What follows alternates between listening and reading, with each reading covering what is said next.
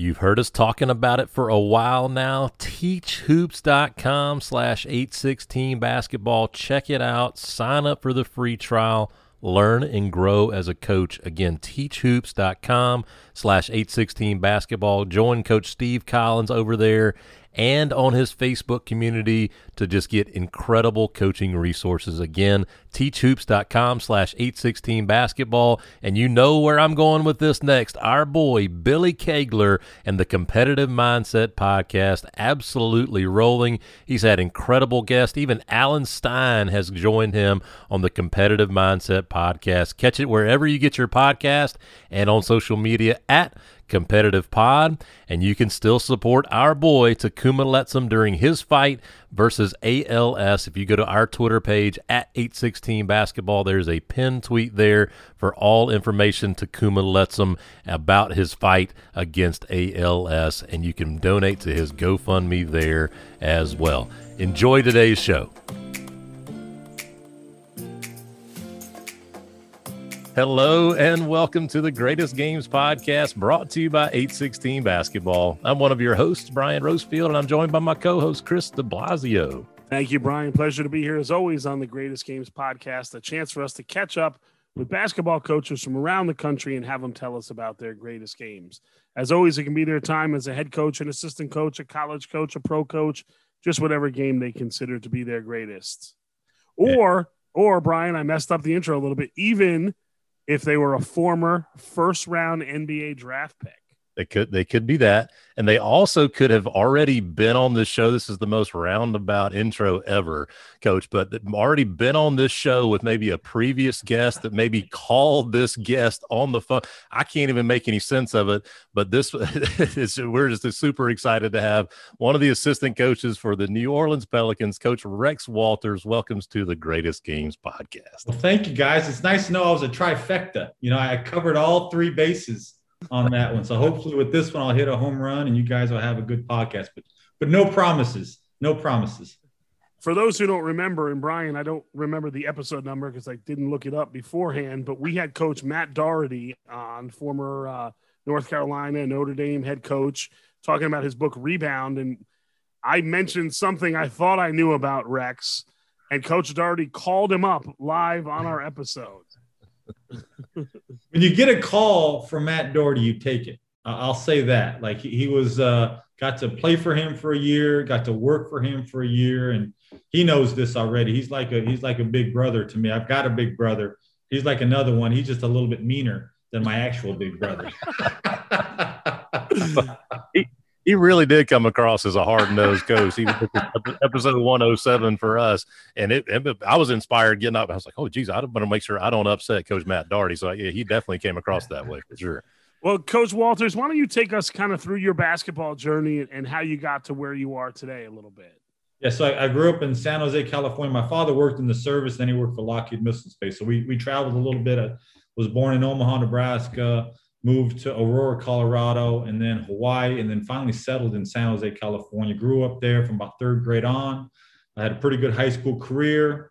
Uh, from there, I went to Northwestern for two years. Um, wanted to play in the Midwest, wanted to play big time basketball. After two years, decided to make a change. I was going to go back closer to home, but then Kansas came calling. They were interested. They were coming off some recruiting violations uh, from the previous regime and I had a chance to go to Kansas, which I had watched that my entire sophomore year. I'd been watching them every big Monday where they were on. They were a great team with Kevin Pritchard, Jeff Gueldner, Mark Randall, uh, Pekka Markkanen, um, you know, some great, great players. Got a chance to go there. That's where I did connect with Matt Doherty. My senior year, he was one of the assistant coaches. Uh, then was drafted the first pick with uh, the 16th pick of the first round by the New Jersey Nets. Spent about two and a half years there. Was let uh, was traded to Philadelphia played in Philadelphia about two and a half years. Coaches figured out about two and a half years in the NBA, like, hey, we got to either cut this guy, trade this guy, something's got to change. but uh, was released by the Sixers and then went to Miami, where I played there for about two and a half years again. Uh, a total of seven years total. Went over in Spain, played in Spain for a, a, a year, uh, and then in between played in the ABA for Kevin Pritchard, who's now the GM of the Indiana Pacers played for him for a year in the ABA Kansas City Knights, went back to Spain, and after that, uh, kind of hung him up and, and got into coaching. So uh, that's the brief playing background. Um, so go with that what you want. Coach, I want to take you to, to the transfer, and I've heard you talk about the transfer. I know you told the story about Dick Vitale uh, and the and the the graphic that was posted as you're sitting there watching uh, a Northwestern game, and they label it as turncoat that you know Rex should have never left Northwestern and that type of thing. And so I know that was back in the '90s, late '80s, early '90s. And so now when you look at the transfer portal, that I have no idea how many kids are in the transfer portal. That so many kids are leaving school. Just talk more about what it was like transferring then, and what maybe just some thoughts on the transfer game right well, yeah, now. I mean, first of all, when I left Northwestern, it wasn't a big deal. A lot of guys didn't leave. It was a four-year deal. I, I thought about leaving after my freshman year, but I knew that I was going to play a lot as a as a sophomore. I thought I could make a difference. Uh, realized really quickly, even though I scored a lot more points, I wasn't making a lot of difference in the win loss column. And I wanted to play in the NCAA tournament. That was a big dream of mine. Like a lot of guys that have probably been in the show, I didn't think about playing in the NBA. I just wanted to be the best player I could be and see where it went. But I wanted to play in the NCAA tournament. So because was going to go home, was going to go back to either Santa Clara, maybe San, University of San Francisco, where I coached, uh, and play closer to home. Because I figured if I'm not going to play in the tournament, at least I can play in front of my family, you know, and enjoy that. But uh, Kansas did come calling. My AAU coach uh, knew Bill Duffy, who knew Kevin Stallings, who was the assistant coach at Kansas, and so there was a connection there. He called. Uh, and they were interested. They were coming off some recruiting violations uh, previously. I was able to, to go out and visit. It wasn't a fancy visit. I went to Robinson Gym uh, in Lawrence, Kansas, which is, you know, I didn't go out. I didn't drink. I didn't, you know, party. I wasn't that, wasn't who I was, but I loved the idea of playing at Kansas. I love the fact that, that, you know, guys like Kevin Pritchard, Jeff Gueldner, uh, they moved the ball, they played fast, they shot the three. Like that to me really excited me. So I decided to go to Kansas. Um, and and who knows? You know, I like to say I, I kind of started trends. So as a as a player, I kind of got the trend going of transferring. You know, as a coach, I got criticized a lot because we had some transfers at San Francisco, and now the thing's completely blown up, and it's a it's a free for all now. I mean, when I think about coaching in college again, and I love where I'm at, I love who I work for, but but obviously at some point you want to be a head coach again. At some point, but that that's a scary thing when you talk about like guys are just basically on one year contracts. They're they're you know assassins for hire to try to get to a higher level. It, i was i felt like i was getting poached when i was at san francisco back then. Now it's going to be rampant and every school is not just going to recruit uh, high school kids junior college kids but they're actively going to know who's thinking about leaving and talking to AAU coaches, talking to high school coaches, talking to significant people in their lives. So when the time is right to make a move, you can't tell me that that's not going to happen. It was happening before. I, I, know for a fact it was happening before when I was coaching in San Francisco. Now it's just going to be the wild, wild west. And so it, it's a crazy thing. I'm all for player movement. I'm all for player freedom. I want players to get what they think they deserve, but our game is going to change. And so that's a scary thing for me, who's kind of a basketball purist. I play for Roy Williams, you know what I mean? I play for Matt Doherty, you know what I mean? We're kind of basketball purists. And so the game is something's going to be lost, and you're not going to have that connection.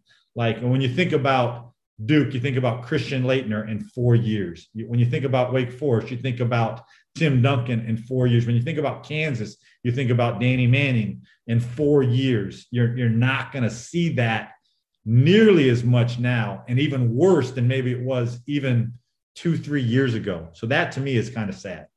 Yeah, it's it's crazy. I'm not going to call out the, the the previous guest that was on our show, but was a, a college basketball coach that I was talking to the other day, and talking about recruiting and how it's just it, the coaches are now going to recruit the portal first and then maybe and you talk about junior college and then maybe high school seniors and i'm thinking like holy crap we i'm at ridgeview high school in columbia south carolina. We have a top 30 kid that's a sophomore right now.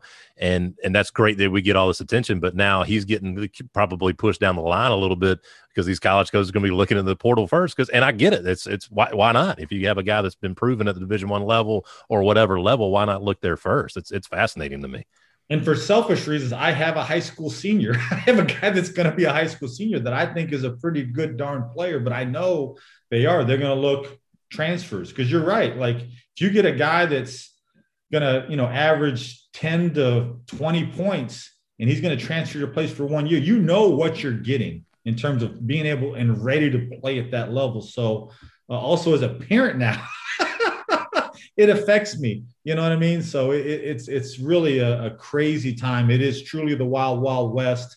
Uh, I'm not. It's not something I'm really excited about when it comes to college basketball. Well, Coach, uh, part of the reason we wound up getting connected with you was I had said to Matt Doherty, he had mentioned your name, and I said I believe he was the first Asian American to play in the NBA, and that's what sparked the phone call. And um, you had said there there was somebody else. Uh, I did a little research. It was uh, it was actually this is crazy when I did this research. Wataru Misaka was actually the first non-white person to play in the NBA in 1947-48 for the New York Knicks. Um, as far as I can tell, when you were drafted, you were the highest ever uh, Asian American draft pick at the time. Yeah. Uh, first Asian American to play in the Final Four. I know you've done some interviews talking about your Japanese American heritage. What does that mean to you? And and obviously in the in the year we've had here, being an Asian American and, and the pride in that and that you take in that and some of the barriers that maybe you have broken down. Well, I think the first thing, if my eyes were a little bit, you know, not so wide, I might have had more endorsement deals. Like, like it really okay. cost me a lot of money that I don't look that Japanese. I'm, I'm, you know, I am full on Hapa, which is considered half. Um, it, it's something I take great pride in. All of my best friends to this day that I hang out, I grew up in the Japanese uh, American basketball leagues from uh, which I started in fourth grade. From fourth grade on, I was playing Japanese American basketball with all of my best friends uh, that entire time. So when I got drafted, it was a, it was a big deal for me. It was something my mom was truly proud of. I think that you know, when we went back to Japan, I did some camps back in Japan. Uh, hopefully, you know, I, I, inspired some people because, you know, there's a lot of uh, great, you know, Asian American players. Jeremy Lin now has had a great career. We saw Rui Hachimura. You know, he is he is from the motherland. I'd like to say, and and uh, I think he probably broke my streak of being the highest draft pick. But that's something he, of great did. pride. Yeah, yeah, I, I'm very proud of being a Japanese American basketball player. I'm I'm very proud that not only did I do it in the NBA, I did it in a Final Four, and I was a coach, a Division One head coach as well. That's something I'm really proud of, not just for me, but for my friends, for my mother. Uh, she's really proud of that. She she won't say more than five words to me when I call her. I know that's something she's proud of. You know what I mean? So it's something that's very very cool that I am uh, really uh, I'm really proud of. Well, Coach, I don't mean to go a little off topic on mothers here, but if you want a mom to talk to you on the phone, you can take Brian's mom's number. She'll talk okay. to you for hours. Leaving it out on the phone. okay, and he can call your mom and have five five word conversation. There you go. she, she will certainly even it out. Okay, so coach, I, I, had the great fortune of going to Japan in 2019. It's the last international trip that I was able to take before all of the pandemic and everything. And hopefully, Bill will be able to travel internationally here sometime soon again. Uh, absolutely fell in love. I was in there. I was there for 11 days, I believe, and just the people and just, I mean, obviously the food. I mean, well, this is an audio podcast, thankfully, so folks can't see how my size, but just absolute i just it felt like it was just the most calm peaceful and yet busy place. I was in tokyo went to kyoto went down south a little bit. But tell our listeners and, and tell me why i need to go back to japan and just spend more time there. What makes japan so special? Well number one if you get a chance to go back there and coach like the the whole arrangement of a game you you walk into a gym and the gym is a sacred place. Like you go in there with regular shoes you go in there, you take your shoes off, you put slippers on, you go to your locker room, and then you put on your basketball shoes, right? Like that's kind of cool. Like the gym is a sacred place in Japan. Uh, you when you get introduced in a game, especially an international game, because I played there in international games as a high school player. They introduce each player, and each player goes out there and they shoot their shot. It's kind of like the old Hoosiers thing. Like, you know, as you introduce the team for your first pep rally, they shoot their shot you know, I, I, got to dunk one. Some guy would shoot a three. Some guy would shoot a fancy layup. It, the, the, whole like production of a of a game in Japan against an you know international team is just really really cool.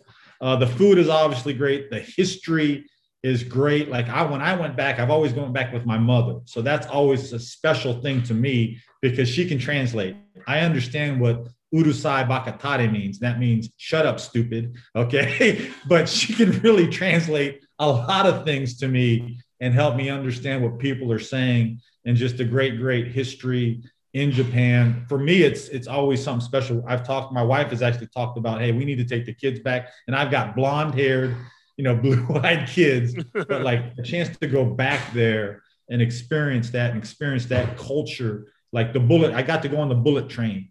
And if the bullet train is supposed to show up at 1205, guess what time it shows up at? It shows up at 1205, like on the dot. Like their organization in Japan, it's amazing. And to get the chance to experience that and understand where my mother came from was really something unique and special for me. It's so funny. I'm glad you brought that up. I, I remember, like I said, 11 days and standing at uh, a, a crosswalk and whether the light is green, it doesn't matter, or if there's no cars coming, anything like that. Japanese folks, they are going to wait until that walk signal is white and you walk across. And then if there's a a moving escalator in an airport, everybody always stands to the right and they walk to the left. They, they follow the rules. And I'm like, I'm in heaven. I absolutely. And I remember flying back into Detroit and just, everything was just just like it is in America. And I said, well, back back in America, that was that was a nice 11 day respite. Uh, but again, I, the people were so funny. I just I want to tell a quick story in Blas. I know you got to get to the greatest game, but the first restaurant I walk into in Tokyo, I, I love getting off the beaten path. They spoke no English, no English menus, and I walk in, and the gentleman that I ran the place, owned the place, I don't know, said something to me in Japanese, and I was just stone faced, stunned, like I don't know. And he goes, uh, uh, chicken, uh, egg, uh, noodle, and I go, yes. And he they yelled something back to the cooks and brought out the most amazing food. And I said, I'm hooked. I, I'm, I want to come back here as often as I can. So love me some Japan. Yeah, that's awesome. That's all. They call that the Rose Field now in Tokyo, chicken, That's egg, right. and noodle. It's, That's it's right. called the Brian Rose Field now. So, Coach, why don't you take us through uh, one or two of your greatest games? We'd especially like to hear some from the coaching end. Obviously, we know you had some great games as a player at Kansas, but uh, take us through a couple of those games that really stand out in your memory. Well, coaching, it, it's pretty easy. Um, we, we played Gonzaga three years in a row and, and beat them. And so when you when you're playing against Gonzaga, you're playing against Elias Harris, who played in the NBA, Rob Sacre, who played in the NBA, Kelly Olynyk, who, who's still playing in the NBA. We never beat Kelly, but you know, at our place, we would have some great, great battles against Gonzaga. And that's something I was always, we had great players. Angelo Caloiaro, who's playing for Maccabi Tel Aviv, Rashad Green, who's Danny Green's little brother. He actually, this kid's an amazing kid. He actually fractured his wrist uh, the game before his last game and played through it, right? Like that's how tough this kid was. You know, Cody Doolin, Cole Dickerson was a young player, Michael Dickerson's little brother. Okay. But, you know, beating Gonzaga at home. And the, the best memory is in the third year, the first year we had a, a floor storming and our players were in it. The second year we had, we beat them again. There was a floor like storm. Some of our players went in it right? And then the third year, we had the floor, the students charged the floor again, and none of our players did it. They all walked and congratulated Gonzaga. And that was to me a really proud thing because our guys felt like, no, we're supposed to beat these guys that are going to be playing in the NBA, that are going to be playing in the NCAA tournament. Like we expect to beat these guys. So that for me as a coach was always a really good thing. And then beating St. Mary's the year we beat St. Mary's because those were the two teams. Like I was really proud of some of the teams we had at USF. We we won 20 games twice, which hadn't been done in over 30 years. Uh, we went to three postseason tournaments, but those two teams are always the two teams, you know, in the West Coast Conference. And so for us to finish second twice and and get over that hump uh, were always special things for me. But obviously, beating Gonzaga, beating St. Mary's, and St. Mary's was always tough. Randy does a great job. We only yeah. beat them once in my eight years. You know, Patty Mills, Matthew Dellavedova, you know, Omar Samhan, but but uh, uh, beating Gonzaga, and then the third year when we beat them and we expected to beat them, that to me was a very cool moment as a coach. I'm, I'm going to divert off the games for with Gonzaga for a second. I should have asked this in our normal Q and A segment. Uh, when you get the job at San Francisco, do they have Bill Russell come in the office just to intimidate the hell out of you? Like, it's really it's it's really strange. Bill Bill has not been on campus except for funerals of former players. wow. Um, yeah, it's it's a really tough deal. Like Bill Cartwright is back. I think he's actually working at USF, but, but Coach uh, Bill Russell, the you know the greatest winner in team sports of all time. Like he's the greatest winner. Like I don't, he, he- you know, I've reached out to him when I was at USF. Would have not a whole lot to do at USF. Really sad, and I don't know all the reasons why. But uh, you know, I, he always talks about the Celtics. He doesn't talk a lot about USF. It's interesting but it was a tough job. Like when I walked in, they were they decided to paint the walls of my office, so all the furniture was pushed in the middle of the room, and I'm like, I got to get players, I got to recruit, you know, and and uh, so it was interesting. I, I remember walking through the front. We left Florida Atlantic University, and my my one of my younger sons said, "Is this really a better job than than Florida Atlantic?" like he was like, "This place isn't, you know, all that magical," but it was. On game nights, it was a special place. Uh, beating Gonzaga, beating St. Mary's, having beating St. John's when Coach Lavin was there, those beating Colorado with Tad Boyle, who's a great coach uh, at home. Um, you know, seeing former great former players that did come back and really support it and remembered the glory days because back in the 80s, the early 80s, 70s, that was the program. That and UCLA, those were the two programs that really dominated the West Coast.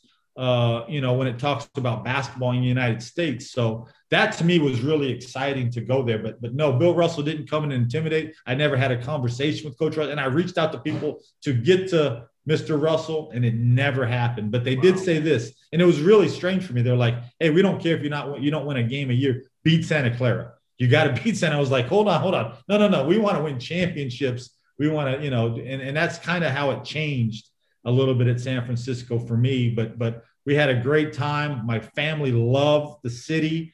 Uh, we really enjoyed. I still talk to a lot of our players that played, you know, for me, and I was lucky enough to coach. But it was a it was a hard eight years to say the least when I was at San Francisco to try to get that thing to a to a level that we thought we could compete at. Well, Coach, uh, this happens when the guest comes on and they say something. It sparks a trivia question in my mind, and I ask Brian, and he And always gets it wrong. Yeah, that's just kind of what So, we.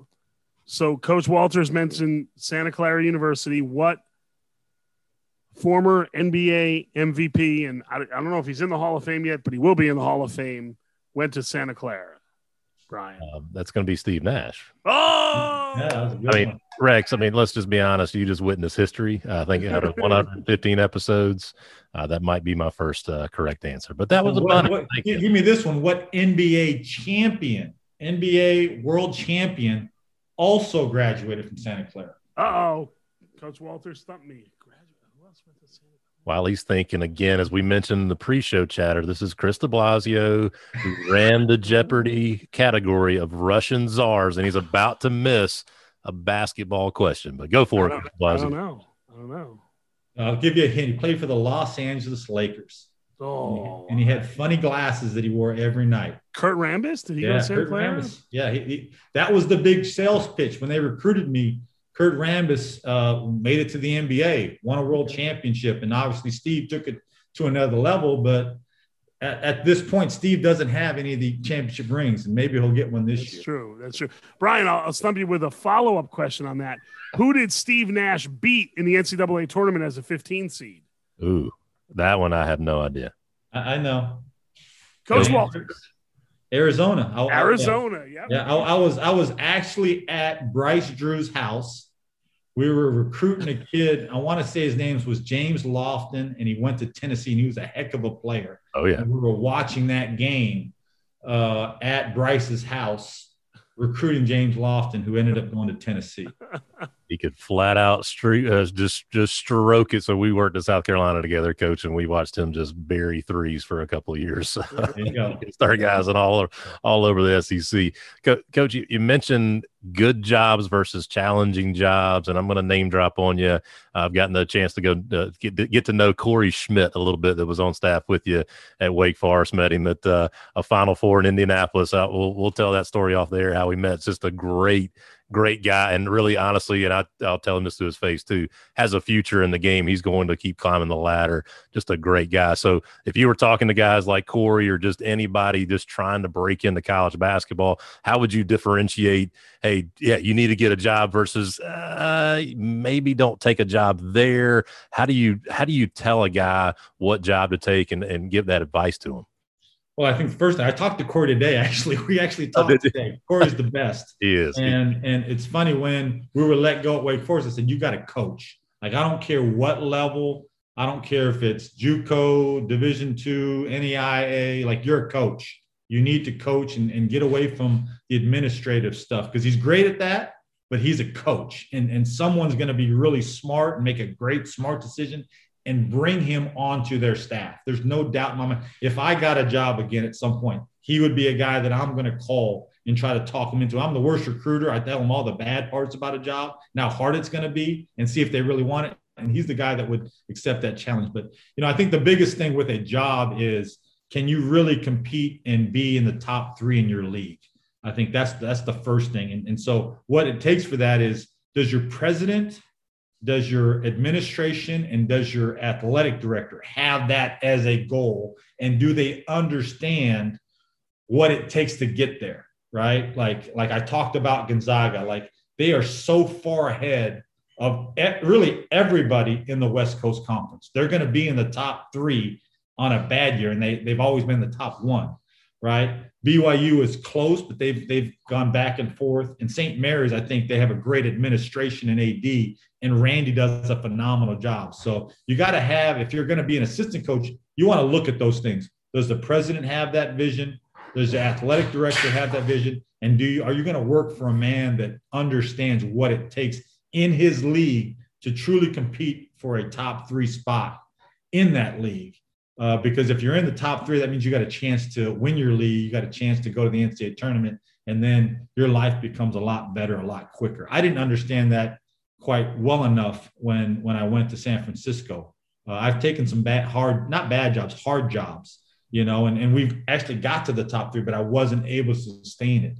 But I think those are things you really got to look at. Do you have a man that you're going to work for that is about the right things, right? But also understands how to take that group and get them to a higher level. Like Randy, uh, Randy does a great, Randy Bennett does a great job of that at St. Mary's. They, they don't have the most talent, but he gets them to a higher level. Obviously, Mark's done a phenomenal job, but he's also done a phenomenal job in recruiting. So, uh, and it's not always about the league. It's, it's really not. It's about can you know Belmont, where where Corey came from you know they're a team that every year they've got a chance to win their league. They've got great coaching. They've got great infrastructure. They got a great like unified force. Like i said a you know president ad administration coach.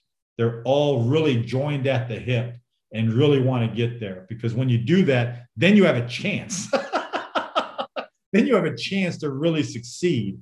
Uh, and, and that's obviously as a young coach like corey or any young guy that gives you a chance for upward mobility, right? And you're learning the right things and what it's supposed to look like. Like Roy Williams, I, you know, I didn't listen good enough. Like he stayed at Carolina forever, but then when Kansas finally gave him a shot, that's a job that you're going to be in the top three, you know, and have a chance to truly compete for league championships and even national championships. And so he was really smart to be patient and work his tail off while he was patient. And then when he got his opportunity, he made the most of it there's there's so much of that, that I love, and and I go back to episode 34, Coach. We reference this coach a lot, Coach Rick Duckett, who's at Charleston Southern University now, and just what you're talking about, just having those three folks at the top having the same vision and being able to have uh, just that that bought in mentality, and not choosing a job where Coach Duckett would say you can make your mouth say anything, where the president or AD is saying, oh yeah, we're gonna do this, we're gonna do that. No, but just having that that proof in the pudding is to be able to be sure that they really care about, like you say, doing it the right way doing it and doing it well. I, I, I love that so much. We could snippet that and uh, help a lot of a lot of young coaches that are coming up in the business with that one. So sorry, Kris, I had to jump in on that one real quick. Coach, we always like to ask this as our final question. Uh, if I ask some of the guys who played for you at uh, Florida Atlantic, San Francisco, now some of the guys with the Pelicans, and I said, "What's the one thing Coach Walters says over and over again?" What would that be? Wow. Um, they would hear a lot of, well, especially now, get back. get back. Like transition defense is a is a big, big thing. And they'd probably hear it at Wake Forest too when I was there. Uh, later in my career at San Francisco, transition turned into a big, big thing. Like I just, I just, I believe it to, to you know, my dying day. Like you've got to be great in transition defense. You've got to make teams play against a set defense as much as possible. So when the shot goes up, you're get it guys. Yeah, your fours and fives. Or if you've got a great, like Rashad Green was a great get it guy. Like he would get one or two offensive rebounds for us a game. Yeah, go ahead and go get it. Right. Um, but your get back guys, guys that have no chance of getting it, like no chance. Get back, set our defense. Let's sprint. Let's talk right? Let's stop the ball. Let's get matched up. And, and so another easy way of saying it is number one, protect the rim, stop the ball, right? Build a wall, and then get your matchups. Like it, it's a big thing, and it gives you a chance, right, to be successful. So it like every time we're doing dummy offense, the shot goes up instantly. I'm yelling, "Get back! Get back!" Sprint back. It's a big, big thing. So they would probably remember that, uh, especially as an assistant coach. I just thought that that was so important. And I know it's really important. I work for one of the best in Stan Van Gundy. It is. Oh, God, it's so true. I hate the guys that stand in no man's land. you know, it's, it's one or the other. It's watch. like, yeah, it's like either, yeah, it's either get it or get back. And I would tell my get it guys, like, hey, if you don't get it, you got to get ahead of the ball, ahead of your matchups you got to be protecting the paint, right? Protecting the rim, the paint, and then build out and get to your matchup. Um, it just gives you a chance to be successful. It really does. And, and so that's and that's something you can always control as a coach. Like I watched literally my son's game, uh, and they, they played up this year, uh, this last tournament, and transition defense killed them. And I was quiet. I was a good parent. It's really hard for me to be a good parent, but I was really quiet. And I'm just thinking, why in the heck aren't they just sprinting back? like, stop the layup, stop the insanity, yeah. you know, and let's set our defense so they have to play against a set defense. All right, I'm going to double down on this. Uh, what's one thing you remember that Coach Williams said over and over again? And you have to do it in your best Coach Williams voice. Oh, gosh. it probably was. okay it probably was something to the fact of Rex, get on the line. well, get get on the line, man. I did something wrong, and I have to start running 22. but I got, especially my first year, I got a lot of trouble. Like it's, I was talking to my AAU coach, and I was talking about like my son, like you got to be more aggressive. Like I was in a meeting with Coach Williams one time, and I never forget this. He's like, Rex, I was on, you know, sitting out, so I'm on the second team we're playing against the blue squad, which is the top five. And coach is like, hey, Rex, you got you got to share the ball more. You know, you, you got to make sure you move it. Don't, you know, don't always, you know, and I said, Coach, if we're gonna lose, I'm going down shooting. and he just that's the one time the coach was kind of speechless for a half second, like, what did this kid just say to me? And I was like, and I was just thinking, hey, if I if we're gonna lose, like I'm the best shooter on the floor, I'm gonna shoot the basketball. But I got myself in a lot of trouble just like that right? Where I, you know, I didn't get to the the the um, long rebounder spot. Um, I didn't, you know, I didn't I didn't uh, stop an easy change of sides. Second loss of ball, which is your second turnover. Get on the line. you know, we we run our half quarter back, we'd run our down and back, and and so a lot of times, especially my first year, I was like a mess defensively. I was always getting my team in trouble we were always running down and backs because of me. So Rex, get on the line. You know, red team, get on the line. Uh, I, I love it, Coach. I, I heard you say something that I, I, probably won't forget on a on a podcast I was listening to, prepping for this show. You you told the uh, the host of that show, you said podcasts are easy when you have a good guest, and uh, you you've been a great guest for us here in this recording. This has been awesome. We just we can't thank you enough for taking some time out, t- talking some hoops with us. It's been a lot of fun. We really appreciate it. Well, thank you for having me, guys. Best of luck with the pod. I look forward to, to following you guys now that I know where you're at. There you go. Well, we might have to just have a uh, uh, Coach Doherty and Coach Walters uh, reunion. Maybe get even uh, Corey Schmidt. I, I, I, was texting with Corey today, so we're going to get him on the show as well. So we'll let you know when we drop that one as well. But uh, we'll go ahead and wrap this one up for my co-host Kris De Blasio. I am Brian Rosefield, and thank you for listening to this episode of the Greatest Games.